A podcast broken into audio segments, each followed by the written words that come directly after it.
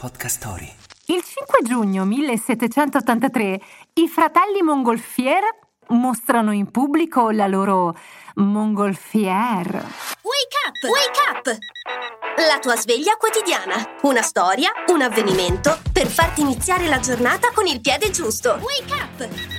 Il sogno di volare è antico quanto l'uomo, ma è solo nella Francia monarchica che divenne realtà, grazie ai fratelli Montgolfier che iniziarono a fare esperimenti sul volo dopo aver osservato l'ascesa delle scintille nel camino. Ad Annonay, a sud di Lione, vide così la luce il primo aereo mobile della storia, un gigantesco pallone sferico di tela che, innalzato nell'aria calda, volò per dieci minuti sotto gli occhi increduli di un gruppo di notabili.